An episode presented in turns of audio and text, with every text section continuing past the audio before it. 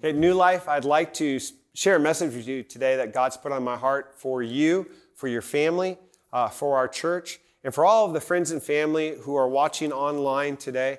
Uh, it's called Take Heart, and it's the Jesus way of responding to difficult times and trials. I'd like to read to you a scripture from John chapter 16, uh, verse 33. Uh, and it says this I have told you all these things so that you may have peace in me. Here on earth, you'll have many trials and sorrows, but take heart because I have overcome the world. Um, these last 30 days, our world in America here has totally changed, and I'm sure your life has totally changed. Our president declared uh, this to be a national emergency. The World Health Organization declared this a global pandemic. Uh, our governor, James, got on the news, told everybody no groups larger than 250, then smaller to 50, and now we're being advised to groups of 10 or less. And so I've actually learned some new terms I didn't know before, like uh, um, social distancing, uh, which uh, for me that was just middle school, um, and um, self quarantine, which actually was high school. Uh, just kidding. Um, you know, the, um, th- this season's challenging for us. And what's going to do is, I think it has the opportunity to bring out Christ's character in us to have the most growth spiritually, the most connectedness with our loved ones, and the most compassion and care in our community and our world. Uh, this is the moment of people becoming the church. This is the moment that what you get, what you believe gets tested, and it becomes foundational for who you are and how you live the rest of your life. Three truths that I think we need to all agree on in this season. The first truth that you can write down is this, is that this will end. Uh, we don't know how long it's going to be. It'll probably get worse before it gets better. We plan for, the, for it to be longer. We pray for it to be shorter. We do want to nip this in the bud. Uh, but we do know this history would tell us that this will end. Uh, if you look over the last hundred years, every generation has had to face some kind of a virus or some kind of a war. Um, going all the way back to the Spanish influenza, uh, the Great uh, World War I, the Great Depression, World War II, uh, the Korean War, um, the, the Vietnam War, the Hong Kong virus, uh, 9 11, um, H1N1. Uh, every generation has uh, really a moment where they have to stop and really kind of consider their lives here and what's beyond this life. we know from history that this will end. Um, and I, I believe that, secondly, it's this that this truth that God is with us in this. Um, the, the Christian view of God, the message of the gospel, would say this that we don't have a God that's distant um, or a, a God that somehow has created all this and is unaware of what's going on, but a God who came near. The gospel would tell us that, that God so loved the world, he gave his son, and the word became flesh and lived among us. And Isaiah called him Emmanuel, or God with us. As you're watching this today in your homes, I want you to know that God is with us and God is for us. He has not abandoned us. Even in the, I think you'll sense this, in the most difficult times, you're going to sense the power and presence and love of God unleashed. Uh, the, the, the, third is this, is that you're not alone. Um, people becoming the church is really about relationships. We believe this from the very beginning that the church is not a building, but a people. Jesus started the church. Jesus is the one that said he would build his church and the gates of hell and death would not prevail. Think about that. It, this will end. God is with us. You're not alone. It, it's with this heart that we come into this season. And Jesus says to us these words. He says, he says, I'm telling you all the, these things. I have told you all of this. And I circled that because I'm like, what's all this? This section in John chapter 16 is part of a larger section of four chapters. It's actually the Last Supper. Jesus is sitting down with his closest friends, the 12 disciples, to have a last meal with them before he's going to be arrested. He's going to be put on trial. He'll be beaten. He'll be crucified. Eh, eh, worst possible death. This is, the, this is that last meal before. Uh, the, the way this sets up in John chapter 13 is they come into this place. Uh, um, Jesus actually goes around and washes the feet of all of the disciples.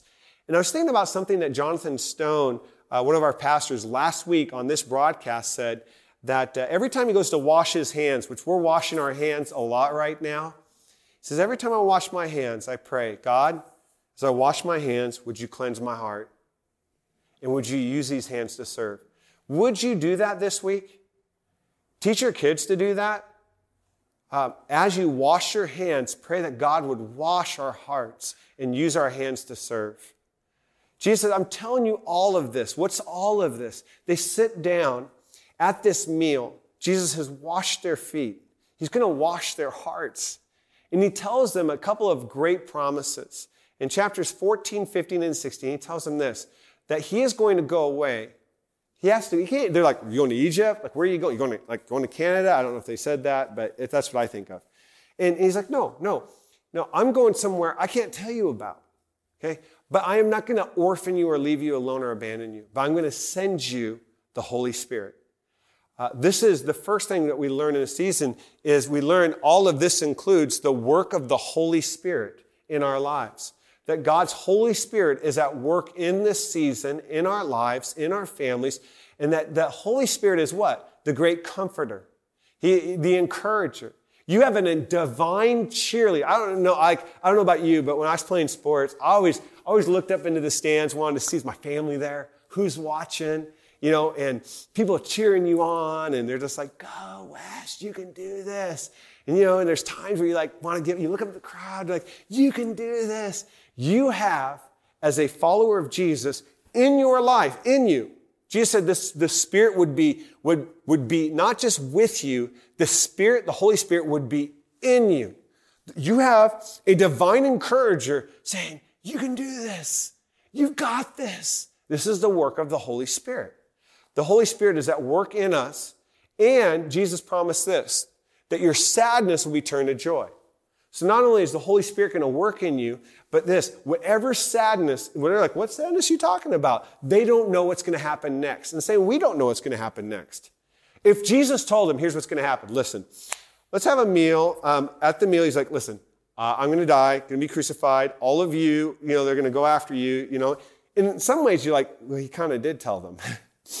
but he couldn't tell them everything of what was going to happen. They'd be like, hey, you kind of ruined the meal in some ways, you know, God doesn't tell us everything, but He, he leads us into what we're going through. Enough of so that we continue to trust and follow Him. But here's what He promises to do is He promises not just to be with us, but to take whatever sadness we face and turn it for joy. I've told you all of these things. Why? So that you may have peace in me. Here's where peace comes from. Peace does not come from your financial security or insecurity. It doesn't come from your possessions. Your peace cannot come because they can be taken away. Peace comes from Jesus. The eternal hope that we have, the, the, the connectedness that we have with God, the relationship we have with God through Christ. This is not your home. Your home is heaven. And your security comes from this, that God has placed His Spirit in you and that greater is He in me than He that's in the world. You have peace with God through Jesus. And he says, I've given you my peace. Here on earth, you're going to have what? Many trials. Look, you're going to face everyone in the Bible who did anything for God faced trials. Joseph was put into a cistern and then sold into slavery. Um, uh, Daniel was thrown into a lion's den. Esther had to risk her life to save her people. Jesus himself is crucified on a cross. The disciples are persecuted. The apostle Paul, shipwrecked, beaten, left for dead, stoned. All these different difficulties that they've gone through. And the writer of Hebrews would say this, to look around at this great cloud of witnesses who have gone before us and they're cheering us on. Yes, we're going through trials. I, I read one person wrote this. I don't know who wrote it. They said, your grandparents went went to war, we're being asked to sit on a couch. But it's tough. And some of us have lost some of our business and our money, and we're concerned about that. Some of us, our health is failing. This is a trial. But people before us have gone through trials. It says, it says, look at that great cloud of witnesses as they cheer you on. And to keep your eyes fixed on Jesus, the author and perfecter of our faith, who for the glory set before him endured the cross. It says, it says to remember him so that you not grow weary and lose heart. He says you're going to have many trials. There's great things that can happen through trials. One, our faith can grow. Here's another thing that happens in trials. This, we experience Christian love. Um, our relationships, as we go through a shared struggle, we actually develop a bond that um, is is so strong. In this season, I'm watching our church come together and love one another and support one another. Listen, if you don't have support in your life, we want to help you with that. There's a pastor that wants to pray with you. There's someone at our church that wants to reach out with you. Listen, never get too busy to have support and support somebody else. Jesus said, I'm the vine and you're the branches. That means this, we support each other. We are not alone in this. We have many trials. The trials build our faith. They build our relationships. They grow our Christian charity. He says, we're going to have sorrows. There's going to be some person that you're going to need to in this season weep with, just as you have a, a time where you laugh with somebody. But he says, take heart. I love this take heart part because here's why. I looked at some of your Bibles say take heart. Some of your Bibles say this, be of good cheer. The word literally actually means good cheer. And uh, he's saying, listen, I want you in this difficult season. Think about this. He says, I've told you all this so you have peace because you're going to have many trials, but you're going to be of good cheer. Why? Because listen, there's nothing we face that can take heaven away from us. There's nothing that we face that can take the relationship we have with God. There's nothing that we can face that can take away the eternal hope that we have in our heart. If you don't have it, I'm going to pray with you at the end of this gathering and you're going to have the hope of Jesus in your heart.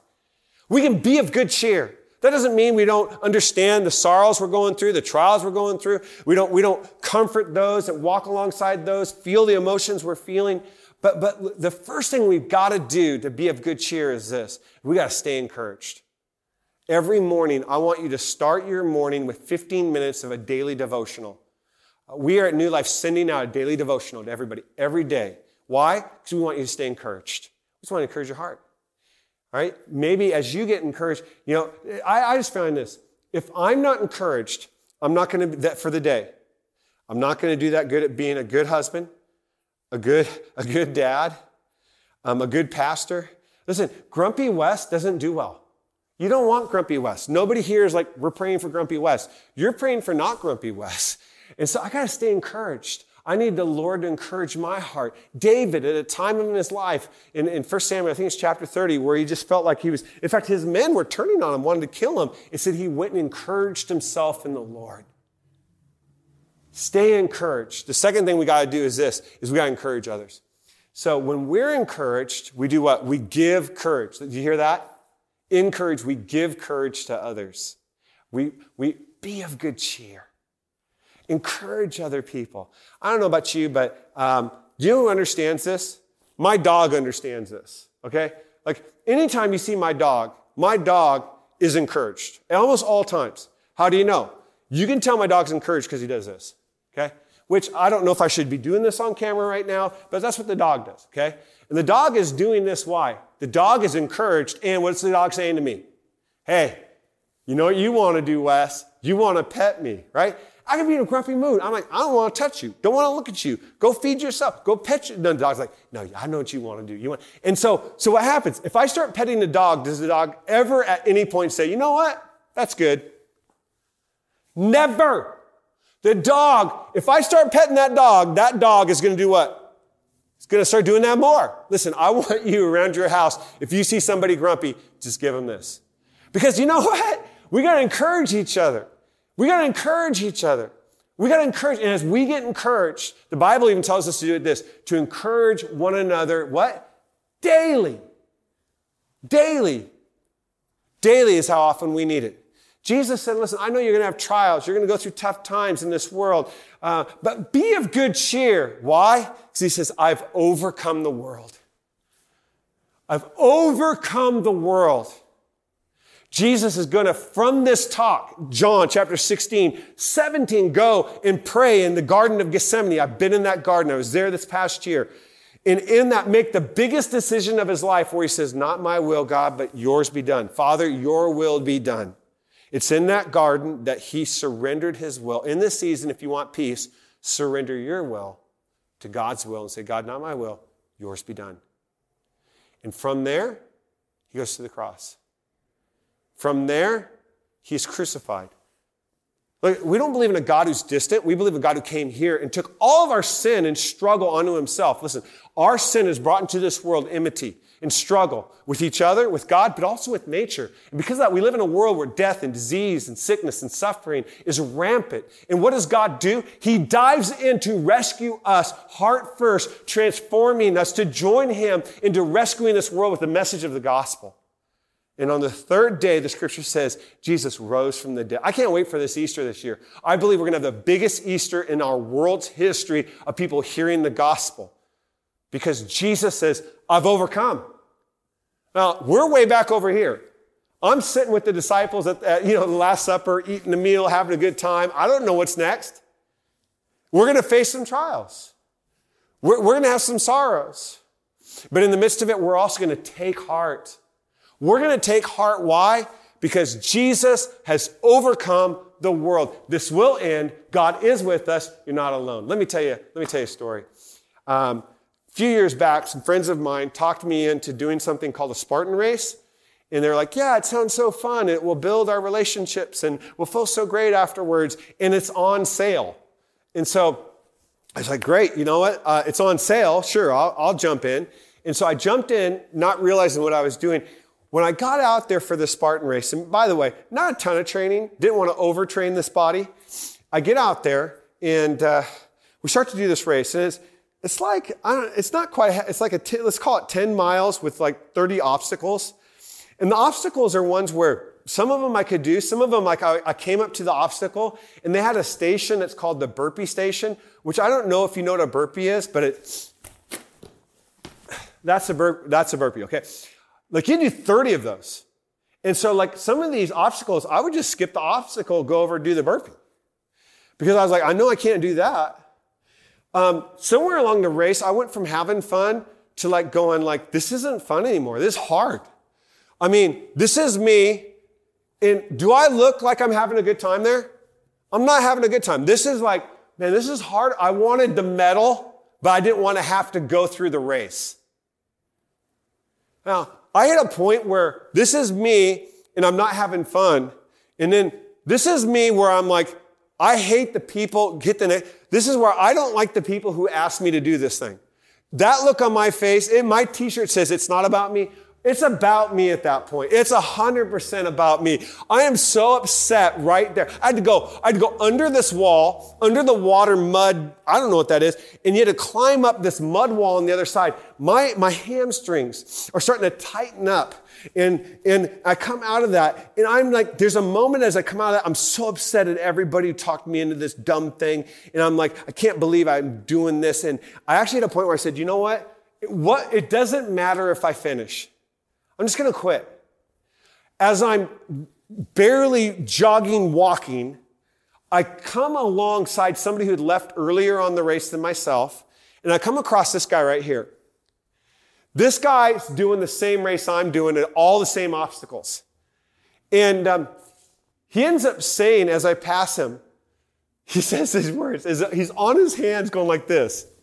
And he says, Don't give up.